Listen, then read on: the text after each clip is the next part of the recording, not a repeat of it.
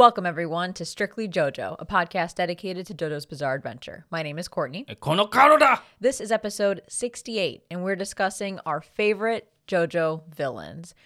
As always, there will be spoilers for this episode and probably anything that's happened in the JoJo anime, because when we talk about these villains, I think everything is fair game. Yeah, because I'm sure the villains you picked and that I picked are significant parts of the JoJo parts. It's going to be hard to describe why we like these villains if we can't spoil what they did in their respective parts. So, yes, there will be plenty of spoilers ahead. But before we get into anything, we have a very special patron shout out that we'd like to do for our newest patron, Gunther D. Woohoo! Welcome to our Patreon. Thank you so much for your support. yes, thank you, Gunther, for supporting the Strictly series. We know for sure that you are no villain in our bizarre adventure. I like these tie ins that you do to the episode topic. Thanks, I, I try. But yes, we really appreciate your support. It means the world to us. Um, and hopefully, you enjoy everything that we have to offer on our Patreon. And if any of you would like to support the show and get access to things like our bonus episodes, um, the pre shows that we do before each of our episodes, we kind of use them as a warm up um, to to get you know comfortable before we jump into the show. And the one we did most recently was about our, our favorite movies. Um, you can get access to our show schedules and see what's coming up next and submit questions for us to answer on our podcast and in our patron only q&a all that fun stuff is over at patreon.com slash the strictly series so go check it out. And another thing that you should definitely check out is our guest feature on the Simping for Senpai podcast, which should be coming out later this week. Uh, we were with Ash from Simping for Senpai, and we were talking all about husbandos, one of our favorite subjects.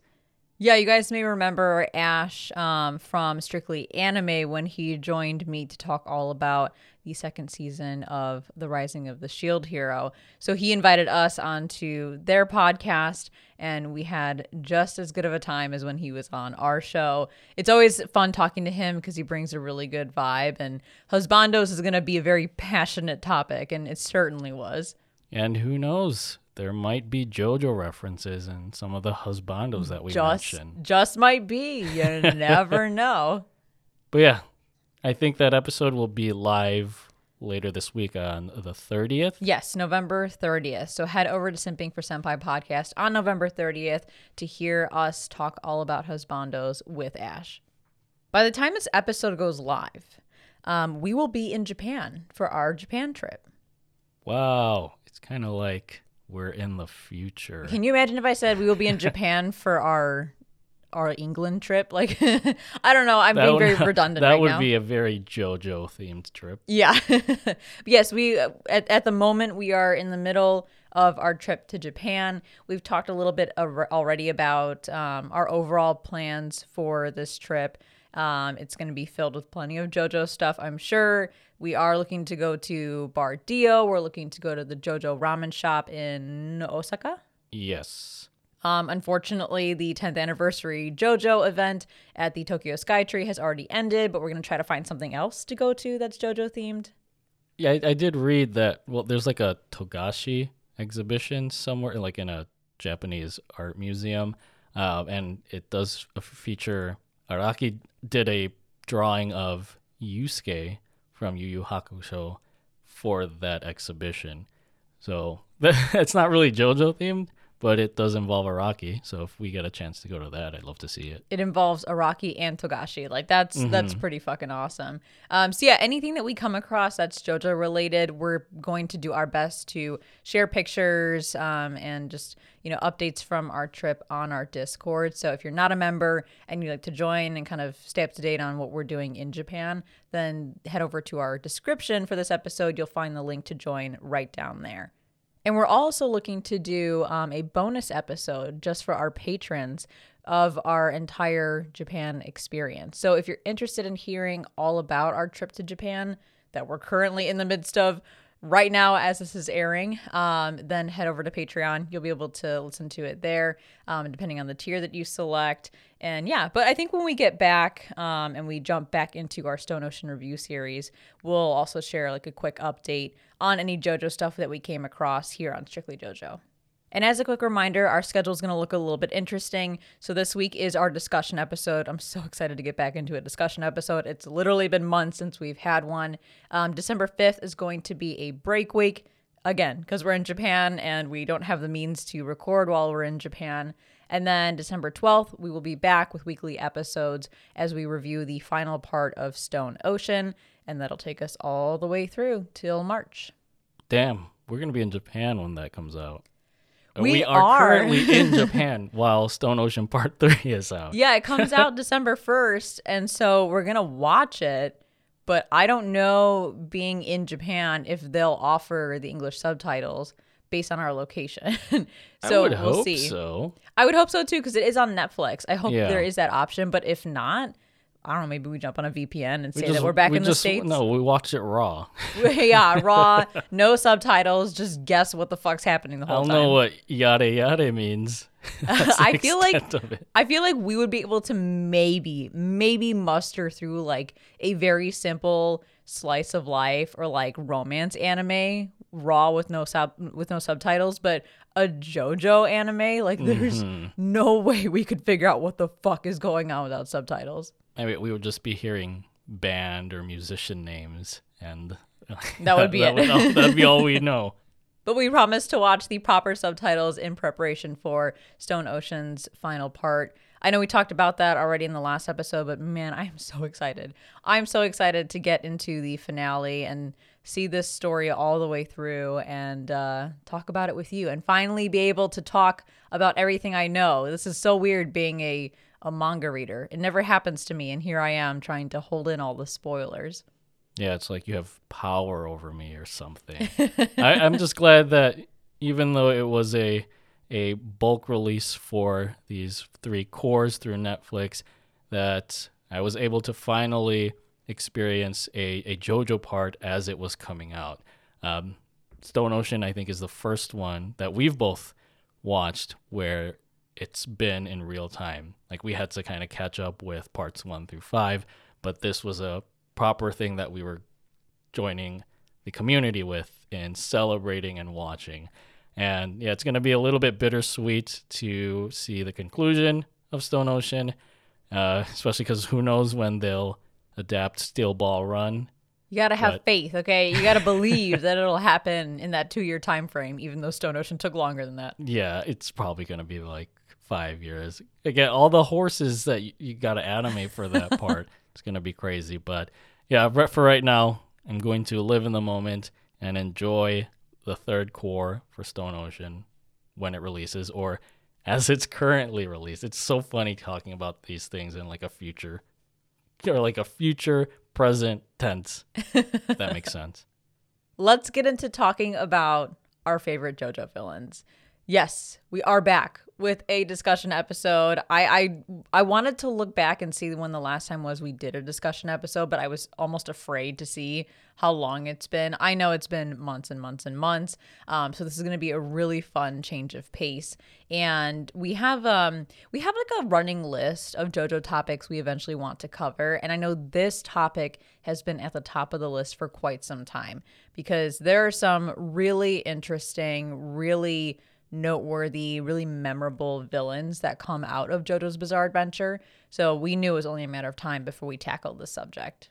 And as always, the two of us have put together our list totally separate. So we don't know what's on each other's list. We could probably guess, knowing how well we know each other. Um, But we're going to go through this blind. We didn't go into it thinking let's rank them. But I figure if we're talking about our favorite JoJo villains, there's probably a hierarchy to them. So do you want to talk about like your quote unquote number three, the number two, the number one villain? Yeah, I think it would be fun to see who you ranked, but like you said, I'm sure I know who your number one is. Yeah, I've talked about it a lot. Um, and then we also wanted to make all villains fair game, big and small, big and small. So it's not just going to be the main antagonists of each of the parts. We might tap into some of the smaller or more minor or supporting villains, just depending on our personal taste. At least in my list, I am hmm. not. I am going to have some non-main antagonists in here. Interesting, because I feel like the character, the villains I chose are pretty significant. Ooh, Interesting. Okay. Well, let's dive into it. Do you want to start or do you want me to start? I think let's have you start. Okay. You always put me on the spot. Well, because I think my, my number one is probably going to make sense in the bigger scheme of JoJo.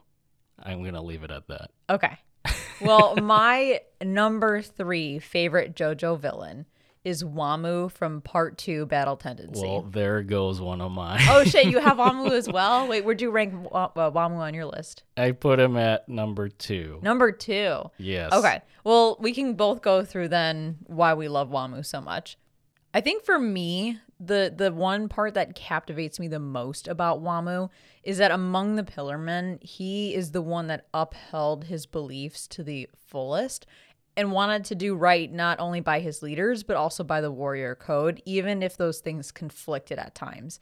Um, we did see like flashbacks of wamuu when he didn't want to kill an innocent child but then you know Kars kind of forced him to do so because he's like if you don't kill this child now this child could grow into a threat to our kind. Um, but yeah i mean wamuu respects everyone and everything around him even if those things are his direct enemies my favorite part, though, about Wamuu is his rivalry with Joseph. It's different than the rivalry that Joseph has with Caesar. Um, they still butt heads, but Caesar and, and Joseph are, of course, on this path together. They're always aligned in what their end goal is. But with Wamuu, he's butting heads with Joseph because they're rivals in a more direct sense. Um, because Joseph knows exactly how to push Wamuu's buttons, how to get under his skin, um, but they still respect each other. One of my favorite parts about Wamuu is when Caesar shows up to that abandoned hotel in, what was it, Switzerland? Yes and he goes to the front door and Wamuu opens the door. He I guess struts out in his like wind cloak and the first thing he asks Caesar is where is that audacious loudmouth when he's referring to Joseph. Mm-hmm. So even though Caesar is standing right in front of him, all Wamuu can fixate his mind on is where's Joseph? I need to kick his ass because he is my biggest rival. But then on the flip side of that, when Wamuu's demise inevitably happens, it's one that's full of respect. You've got Wamuu respecting Joseph as a fellow warrior and speaking highly of him in his final moments, and then Joseph showing that respect in return by giving him a a death that's worthy of the warrior that Wamuu is. So they just they they go full circle. It's just so great to see like from the moment Wamuu and Joseph meet each other where Joseph is like tricking Wamuu into thinking that he's passed out on the ground or that he's dead, yet he's crawling away every time he turns his back to again like the final battle that the two of them have where Joseph literally cuts open his hand to give Wamuu his blood to stop the pain that he's experiencing. I mean that is just the coolest um coolest bit of relationship development that you see between a villain and a hero. But what about you? What makes Wamuu your number 2 favorite villain? I think you touched upon a lot of the same points that I love Wamu for. Uh, I think first and foremost, like we've seen throughout JoJo, that we have these antagonists turned allies. I want to say Wamuu kind of fits in that category. Category. He's a, a unique case, and his makes for a really compelling, I guess, villain case study compared to a lot of the other antagonists in JoJo's Bizarre Adventure, particularly because I don't really consider himself a villain. Of course, when he's introduced, uh, in part two, he's one of these feared pillar men, like these mythical pillar men. And he has one of the most memeable moments in part two when he does the Awaken My Masters, and you have the I, I, I, I playing.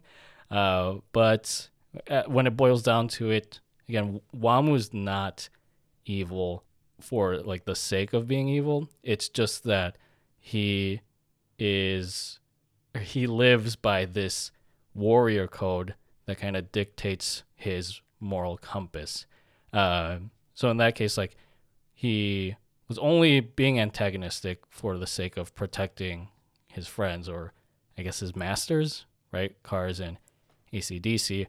But he comes to realize that even though he has these adversaries in Caesar and especially in Joseph, going back to his warrior code, he learns to be able to respect them for their character and their strength, and even at the end of the chariot race, chariot race, which by the way is one of the most bizarre parts of part two because of all of the one-upsmanship between Joseph and Wamuu. It's a big dick slinging contest. Yeah, I think that's what I, or we had called it in our uh, review for that particular episode.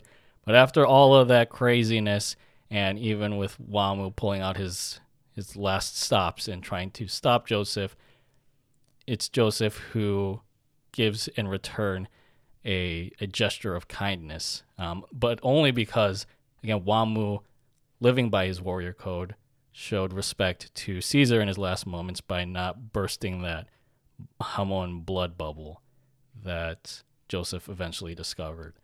Yeah, it's a really good point that he not only respects Joseph but does respect Caesar. Um, that final fight is one that it, it's brutal to watch, but I think Wamuu sees how um, not desperate but adamant Caesar is about winning um, and about achieving his goal, and I think that that changes the way Wamuu sees Caesar in that moment. Mm-hmm. And then even how he sees Joseph later on, because uh, acknowledging that he is a true warrior, much as Wamuu himself is, um, they, they come to terms and, and come to a, a sort of peace where I would say that Wamuu dies a, friend of of Joseph.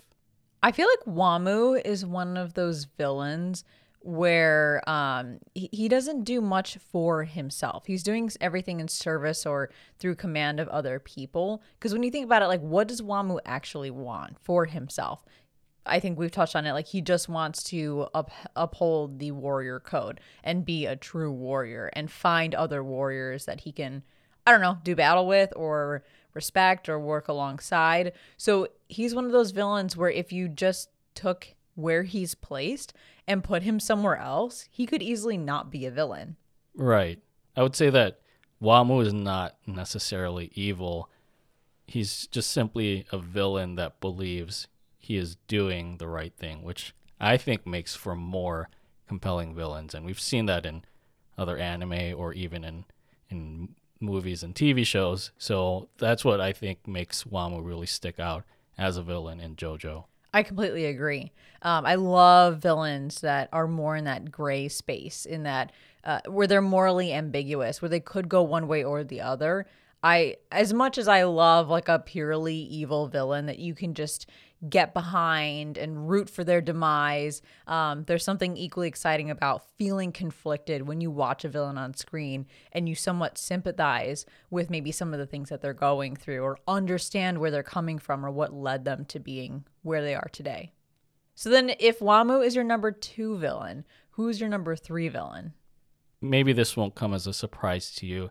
Uh, my number three is from part five, Golden Wind and that's the big baddie for part five, which is Diavolo.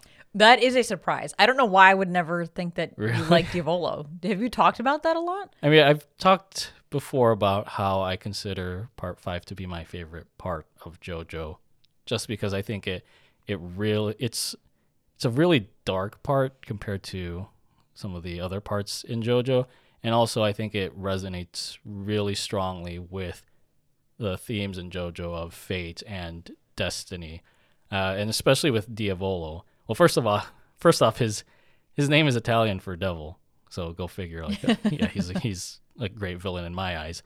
Uh, but I think that Diavolo takes a concept from Yoshikage Kira's book of concealing one's identity by any means necessary to the point where he like uses a baby faced boy to really cover up his existence. And just along with this or like with this whole concept, I think Diavolo really amplifies it to a level that is threatening on a much bigger scale than what I consider Kira's to be like small town shenanigans. and I think Diavolo is very unlike I think the the villain that is most prominent in JoJo. Uh, he's very unlike Dio in that where Dio is very public about his malevolence and his evil acts, Diavolo only likes to operate from the shadows almost like he's this figurehead of a secret society, but that's being applied in part five to this mafia hierarchy. So it makes for this really great environment where you see a villain who exerts control over whatever he can get his hands on. For some reason, that kind of reminds me of um, Giovanni in Pokemon. kind of like how he was. Because so they both mis- have Italian names. that, I guess, yeah, that, but also just the, the mystery around them. Uh, and then Diavolo is kind of obsessed with this idea of perfection and is opposed to showing any sort of vulnerability, even to the point where he thinks revealing his personal information or his identity, he perceives that as a sign of weakness. And of course, that plays a huge part in part five with uh, Passione's or like Bucciarati's gang's mission, the Bu- the Bucci gang's mission to bring Trish to Diavolo.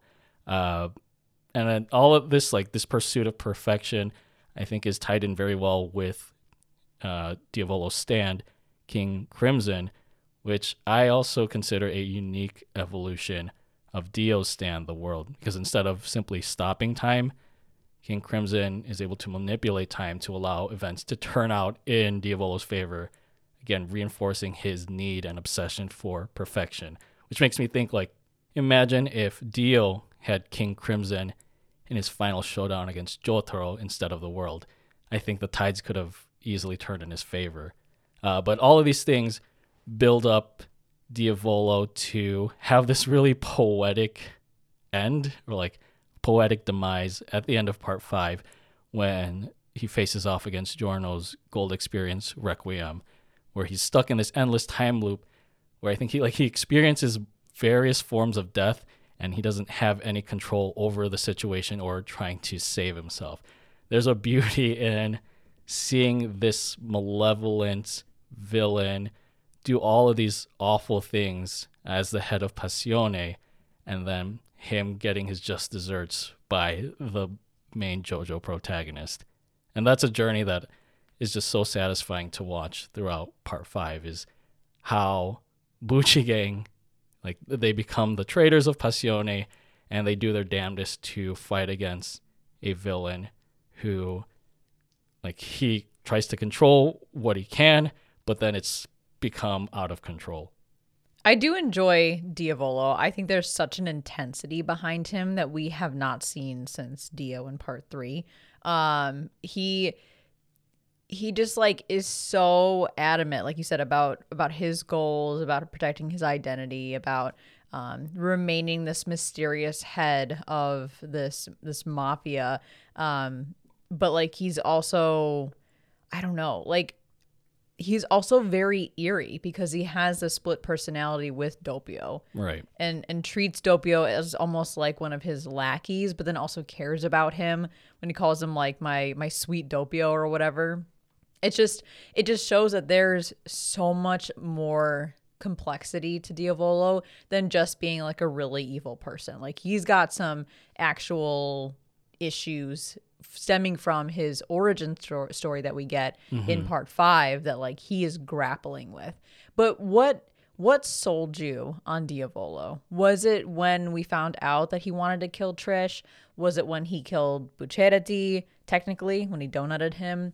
Um, was it everything that happened at the Coliseum? Like what at what point in the story were you sold on him?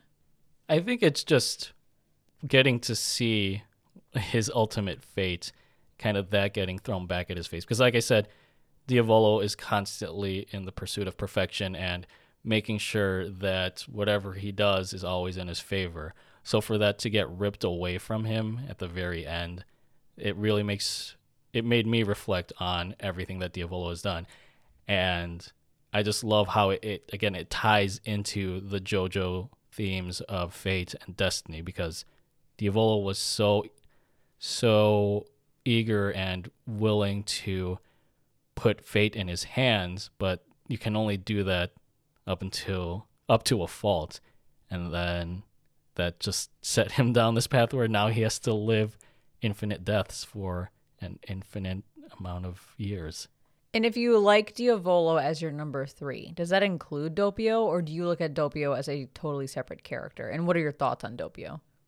Honestly, I think Doppio's confusing.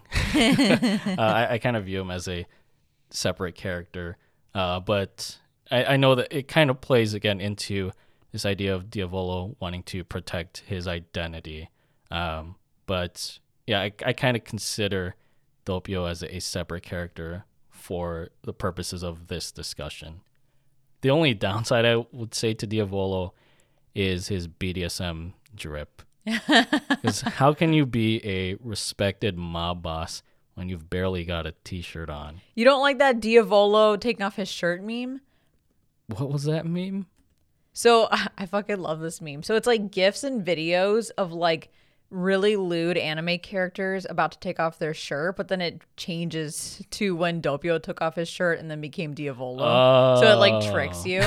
It's so funny. Um, let me see if I can find a link or a uh, a gif that we can share in the Discord because if anyone hasn't seen this this meme, I think you should because they're pretty good. I mean, he's the head of a a mafia family, and I think it was the anon- anonymity. Why can't I? Anonymity of this leader of Passione that made him feel so threatening. Because we see in the first part of Golden Wind that even Bucciarati is unable to reach him directly. Like he has to message him on a computer or people have to relay messages to each other to get what the boss is trying to convey. And then he reveals his identity and you just realize he's he, he's a JoJo character. so I don't know, like obviously he he is menacing, like in the way that he's drawn. It's just like that that pink hair uh, with the the black cow dots on it, and then his barely threaded together shirt. Um, it makes him seem less threatening, but again, I think it's what his, his actions that speak louder than his outfit. so my number two favorite JoJo villain um, may come as a surprise to you, but maybe not. We'll see. And it's actually Hol Horse from Part Three Stardust Crusaders. You're giving me a really weird face right now. I, I can see, like you've mentioned Hol Horse many times in our Part Three discussions. He's just so funny, and I know he's more of a minor villain or a supporting villain, as he is one of Dio's agents um, throughout Part Three but I just love him in the way I love Polnareff because he's fucking dumb. Like Polnareff is like the dumb, lovable character. Hol Horse is kind of like that, but on the villain side of things. And Araki has said, and we've talked about this in our part three review series, um, that Hol Horse, I think, was originally intended to be a Jobro, like another foe turned friend, but he was too similar to Polnareff. So it would be mm-hmm. too difficult to write him in and not have like basically two Polnareffs at the same time. But that's what makes him great. Like I love those types of characters. Um, he hol horse again is a dumbass, but it's just so funny every time he does something that is really stupid. And because he's a mirror image of Polnareff, uh, it's it's so funny anytime they butt heads. Like hol horse is just overly confident, but also a huge coward at the same time, who hides behind um, J. Geil with uh, was it Man in the Mirror? Yes. And then he also hides behind Boingo. I can't remember Boingo's. Oh, it wasn't Man in the Mirror. Uh, oh, am I thinking is, is that the yeah, part five part stand? five. Uh, what the hell was J. Geil's stand? It has to do with the Egyptian. Or no, sorry, the tarot cards. Hanged Man. Hanged Man. There you go. All right, I was close. It's still hanged, the word man. hanged Man in the Mirror. So yeah, he hides behind J. Geil. He hides behind Boingo, and Boingo has no fighting ability whatsoever. Um, but he he's also one of those rare villains in part three that makes a uh, makes repeat appearances because we see him again in the episode where um, uh, Polnareff thinks that Avdol dies with J. Geil. We see him again in um, I think when they get to Enya's like not house but like the hotel that she's mm. kind of uh, not staying at but hiding in Um, Hol Horse comes back then. We also see him again when he teams up with Boingo, and it's just every time he tries to do anything, it just simply does not work out for him. So he he poses a threat because he has the ability to be a strong enemy stand user, and he knows how to use Emperor and how to um, you know, strategically shoot his bullets from a certain distance and at a certain angle in order to reach his target. But just things don't ever fucking work out for him. So he's just a wonderful bit of comedic relief that we get um, as we go through all of the, you know, enemy stand user of the week formula in Stardust Crusaders. As I'm hearing you talk about Hol Horse, it's reminding me of Okuyasu from part four. Yeah, same vibes. yeah, because I would say Hol Horse has a pretty powerful stand, like a Emperor, right? That's what it's called. Yeah. And it's basically a gun where the bullet is guaranteed to shoot its target. Although I'm reminded of uh, Hol Horse and Boingo's team up, where he shoots the bullet through that pipe, and it's supposed to hit Jotaro, and then Polnareff sneezes in Jotaro's face, and so the bullets end up missing target. Uh, so yeah, it's it's a situation where like Hol Horse is a is a villain who's too cocky for his own good, where he can't effectively use Emperor in certain situations. And I guess that it just plays up to the comedy of it.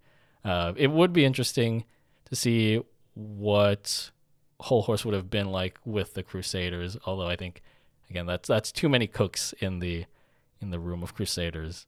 I wonder what's going on with the Hol Horse Part Four collab manga. Mm-hmm. I mean, I'm always down for more Hol Horse. He's collabor- He's like teaming up with uh, Josuke. I it? think so. Yeah, It's just a, such a random team up. I know. Like, are they in Morioh-cho or where? and is Jotaro gonna show up at some point and be like, "Holy shit, Hol Horse is still around"? yeah, and I don't know where that what where that fits in the timeline. Uh, I think, or actually, I think it's between part three and four because it's around the time Josuke got Crazy Diamond. Oh, okay, so then Jotaro isn't even likely to show up then.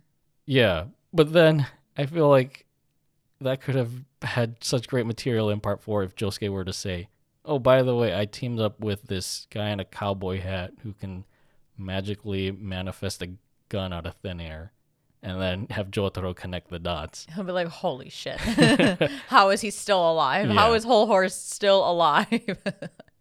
Well, we know who my number two is, uh, so I don't.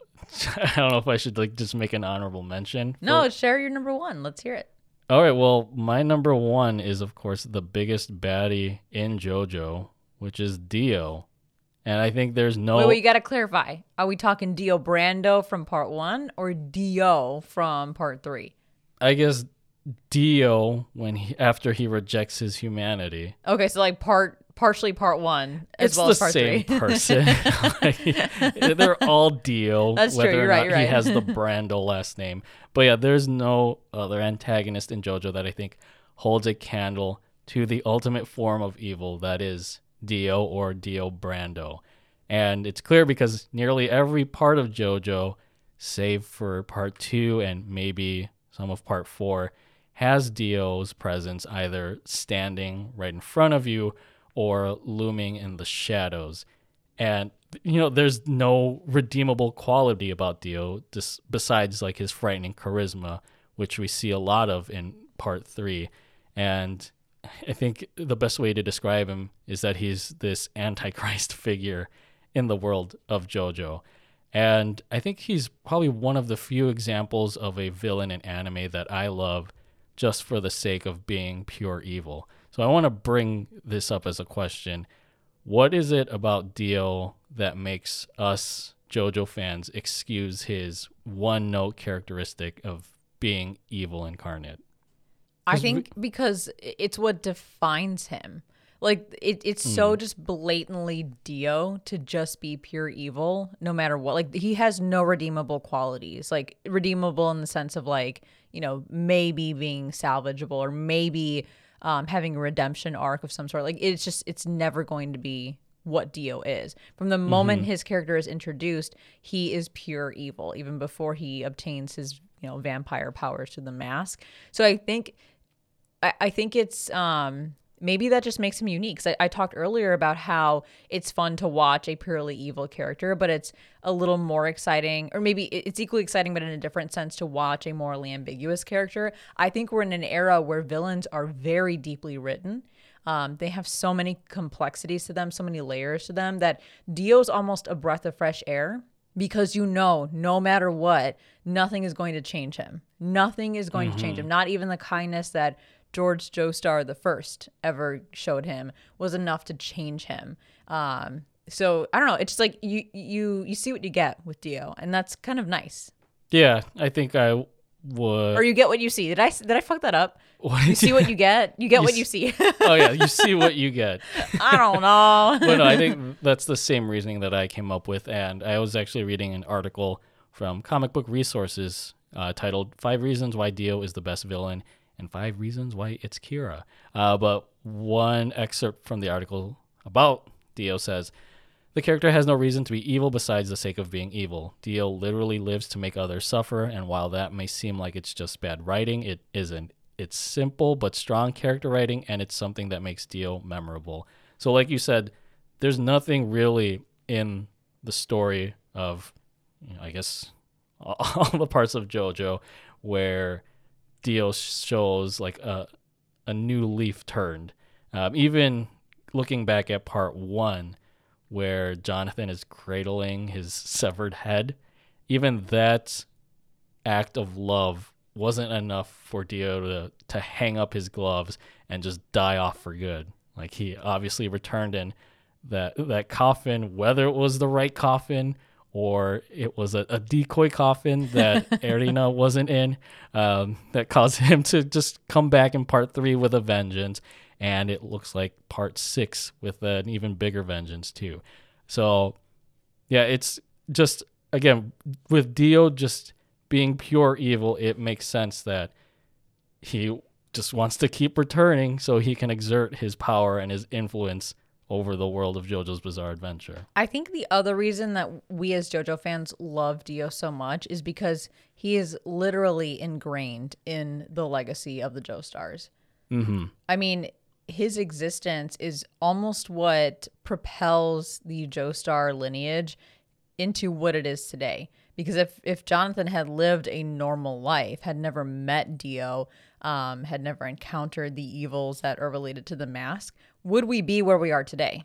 Like no. And and I think knowing that Dio's impact continues to um, continues to hit the Joestar lineage even into part six, long after his demise. That just tells you again like how tightly woven these threads are between Dio and the Joestars. And Dio talks about it all the time. In all of the parts that he's in, he says, I cannot get rid of these fucking Joestars. no matter what I do, I out- can't get rid of them. Always on my way. Yeah, so it's it's just something that goes hand in hand with JoJo's Bizarre Adventure. Like when you think JoJo's Bizarre Adventure, you think Dio. Like that it's just it's natural.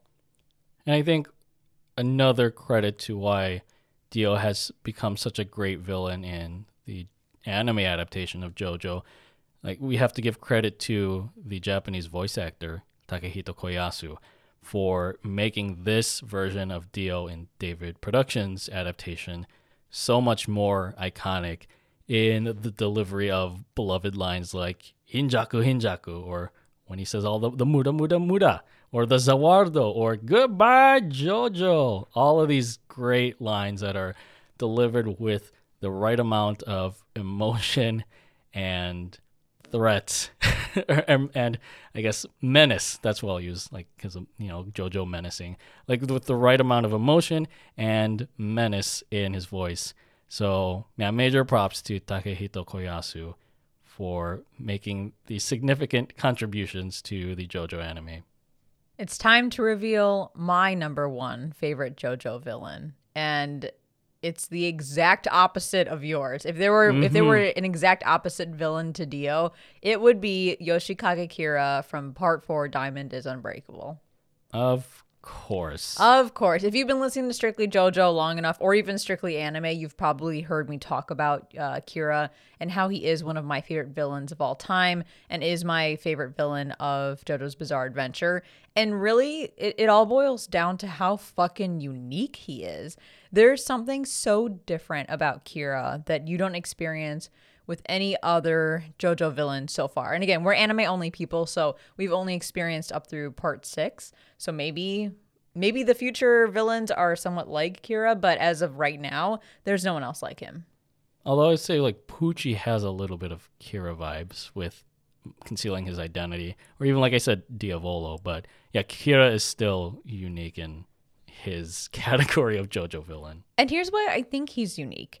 Um, every other JoJo villain is seeking something.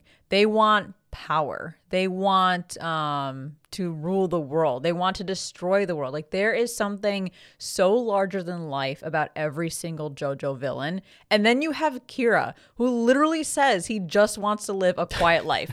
like that that is his whole thing. He's like, leave me the fuck alone. I just want to be a serial killer and collect women's hands and clip my nails. Like he is so fucking weird. He doesn't want anything but to be left the fuck alone. And you get that sense, especially when um, Josuke and the gang are tracking him down and he literally runs away from them and changes his identity just to get the fucking peace and quiet that he wants. It is just so bizarre to me and I love it so much.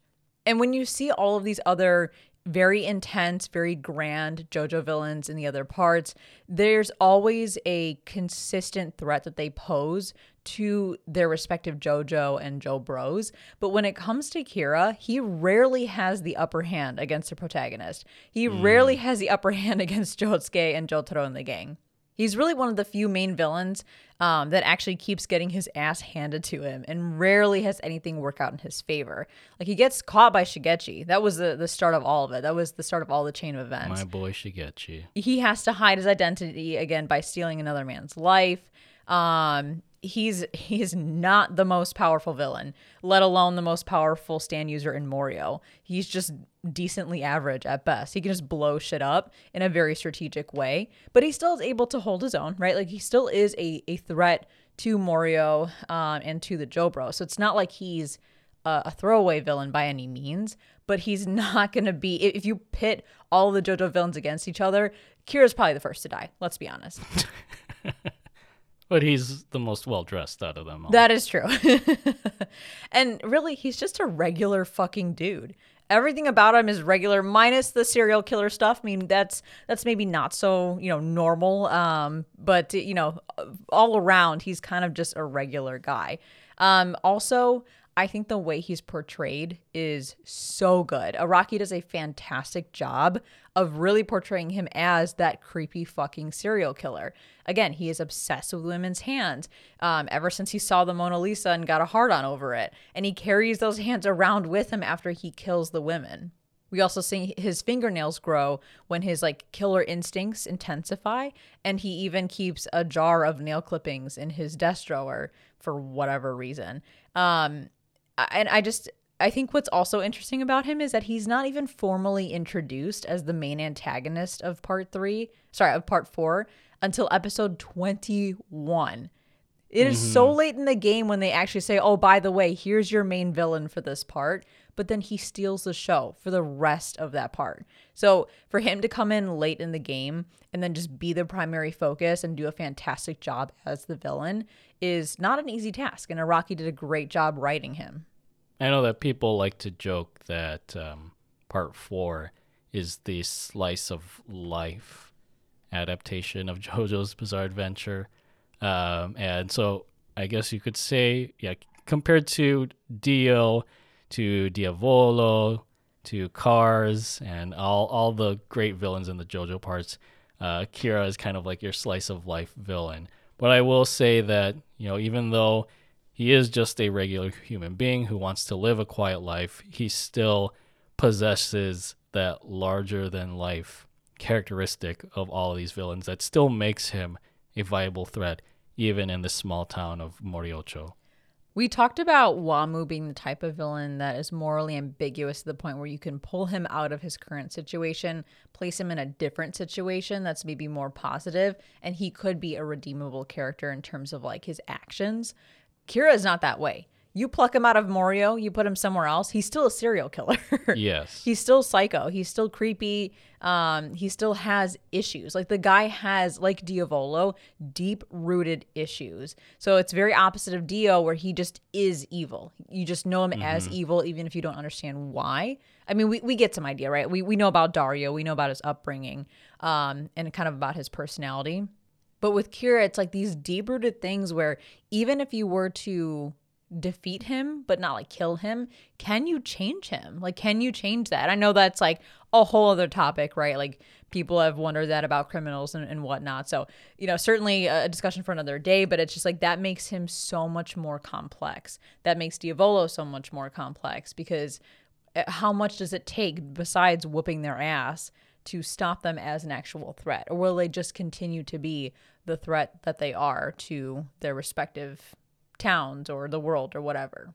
And of course, Yoshikage Kira has one of the best villain theme songs in JoJo, Oh yeah, I was gonna bring that up. Uh, it's I think it's actually called Killer uh, by Yugo Kano. which is just perfect. It is not flashy or loud, at least for the most most uh, most of the song. It is a perfect match for who Kira actually is and his personality.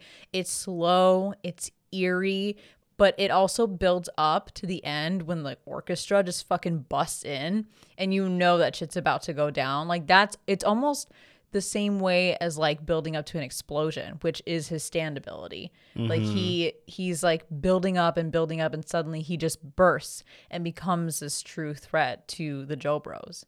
it does have very serial killer vibes to it with how quiet it starts out. Uh, uh, you know, it's just a simple uh, piano progression, but like you said, it has that tinge of eeriness, of ambiguity, and so it still makes that song. Uh, it still makes Kira's theme have that tension, uh, where it's it's kind of sending chills down your spine. Uh, but you know, every time I hear this theme, I think we shared this before. It makes me think of the the waffle video. Oh my god, the waffle video! I'm posting that in the Discord. It's, Yeah, we'll share it's it so again. dumb, but I love it so much. I'm sure we'll, we're gonna share it one more time when we get to part four and we actually get to discuss Kira properly. You you briefly played a clip from the video, and I could I heard the orchestra swell, and I could already imagine the the waffle. This video-. This video is so dumb, but I love it so much, and it has 3.3 million views. Because why wouldn't it? It's all JoJo fans just watching this shit. Um, but yeah, we'll we'll share the link in the Discord so that everyone can see it if they haven't already. I do have an honorable mention. Um, I was gonna mention it earlier since uh, we shared my number two villain. Uh, this one's kind of odd. I think you'd find it odd. It's Arabia Fats, Who? the stand user for the sun. Oh, what the hell? I thought you were gonna say when you told me earlier you had an honorable mention. I was like, oh, it's gonna be D'Arby Senior. Uh, yeah, that's what you thought, but it was me, Arabia Ah. Fats. Nice JoJo reference. I I just love how you know like Dio basically hired this guy to you know be one of the enemy stands of the week to stop the Stardust Crusaders. And it's a very threatening it's a very threatening stand because it's basically the power of the sun in the palm of my hand.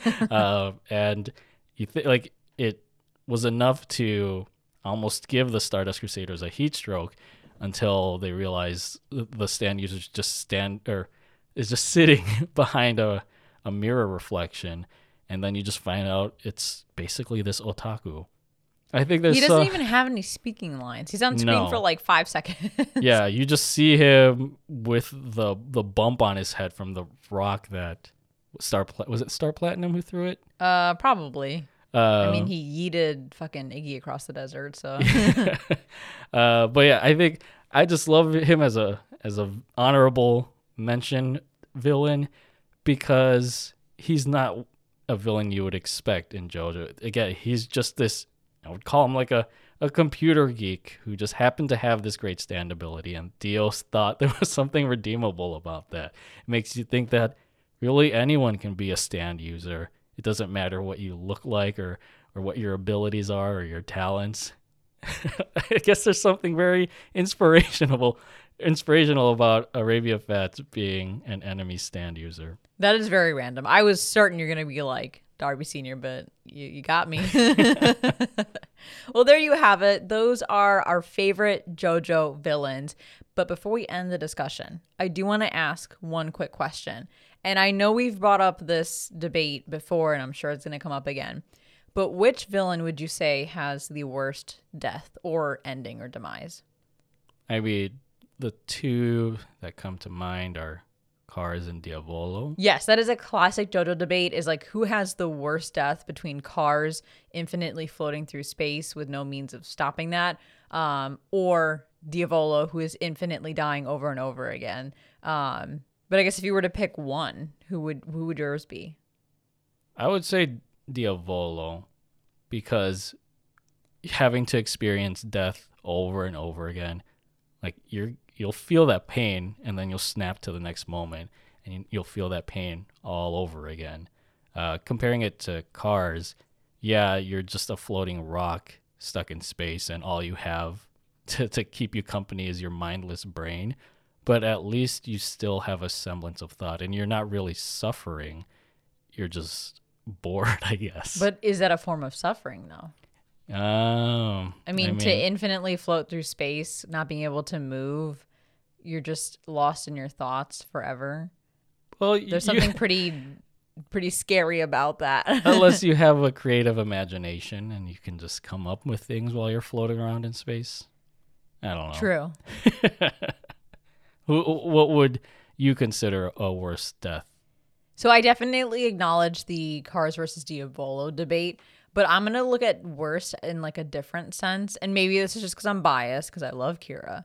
But I think his death is the fucking worst because as re- as regular as this dude is, of course he's gonna have a regular ass death. He got run over by a, an ambulance. That's right. he got fucking run over by an ambulance. Like I mean, technically he has an, a a true death of sorts. Um, when he is taken to the like netherworld by all those hands in the alleyway where what's her face is in. I'm I can't remember her name. Uh, was it Reimi? Maybe that sounds familiar. I, thought you, I thought you loved part four so much that you I do, but I'm bad with names. You know that. Uh yes, Reimi Sugimoto. Okay, thank you for remembering that. um, so in my mind, in terms of like worst, as in just like most pathetic, most um unclimactic death, but so fitting for this villain is Kira's death because not only does Josuke not get the final kill because Jotaro's the one that gets the final kill, um, Kira just gets punched and then gets, run, gets run over by the ambulance. the ambulance that's supposed to be saving people kills Kira. Like it's just it's so poetic in a very different way. Um, so maybe it's my maybe it's more like my favorite death in JoJo of all the villains' deaths. But I guess if you want me to answer the question in the same way you did, yeah, I mean Kars or Diavolo. I'd ha- I I think in that debate I lean towards Diavolo as well, because you're right. Like he he's dying in multiple ways, assuming he's feeling the pain every single time. Um, it's a new situation each time, but you're still gonna feel the pain associated with death. You know it's coming each time and you cannot stop it, but you don't know how it's going to happen or when it's going to happen. Like that that I feel like is absolute mental torture, which is what I'm sure Giorno was aiming for. There's a subreddit uh, was it Diavolo Death Count? Where yeah, people where people come just, up with random. Yeah, they're so creative. yeah, and I'm sure like maybe canonically that is all happening to Diavolo. This is a random thought that popped into my head. Do you think Kira was isekai'd? Isekai'd into like the netherworld because he got his hit squished? by yeah, hit by the. the no, I, I, think because he's a he's a ghost in his own world. I don't think that's isekai. But then he was dragged in. Yeah, but that's not like it's not like he went from dying in the current world to showing up in the netherworld. He was like sent there. So I mean, mm. maybe you could argue, but it's not a traditional isekai. I'd say. Well, because it's an ambulance. It's not a. It's not truck. That yeah, true. It's it's like Truck-kun, but it's not Truck-kun. Yeah, I, I forgot that it, he had such an unceremonious death. Thank you so much, everyone, for tuning in and joining us for a long awaited discussion episode. Hopefully, you enjoyed listening to our favorite JoJo villains. Reach out and tell us your favorite JoJo villain and why, um, and also who you think had the worst death. You can reach out to us on Instagram, on Twitter. You can join our Discord. You can send us an email through our website. However, you want to reach out, let us know because we want to know who you guys would rate as your favorite villain. And if it's not Kira, then I can't accept it. Just kidding. and if it's not deal, then you're wrong. but as always, subscribe to Strictly JoJo on your favorite podcast service. Join our Discord to chat with us. Follow us on Instagram at the Strictly Series, on Twitter at Strictly Series, and check out our website, thestrictlyseries.com. If you'd like to support the show, then head over to patreon.com slash the Strictly Series. And tune into Strictly Anime, our other podcast for anime reviews and discussions. All links are in the description. Thank you so much for listening. And as always, stay safe, stay healthy, stay weeb. To be continued.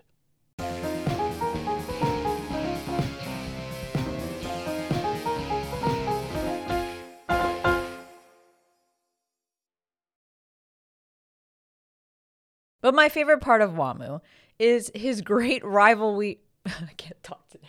Rivalry.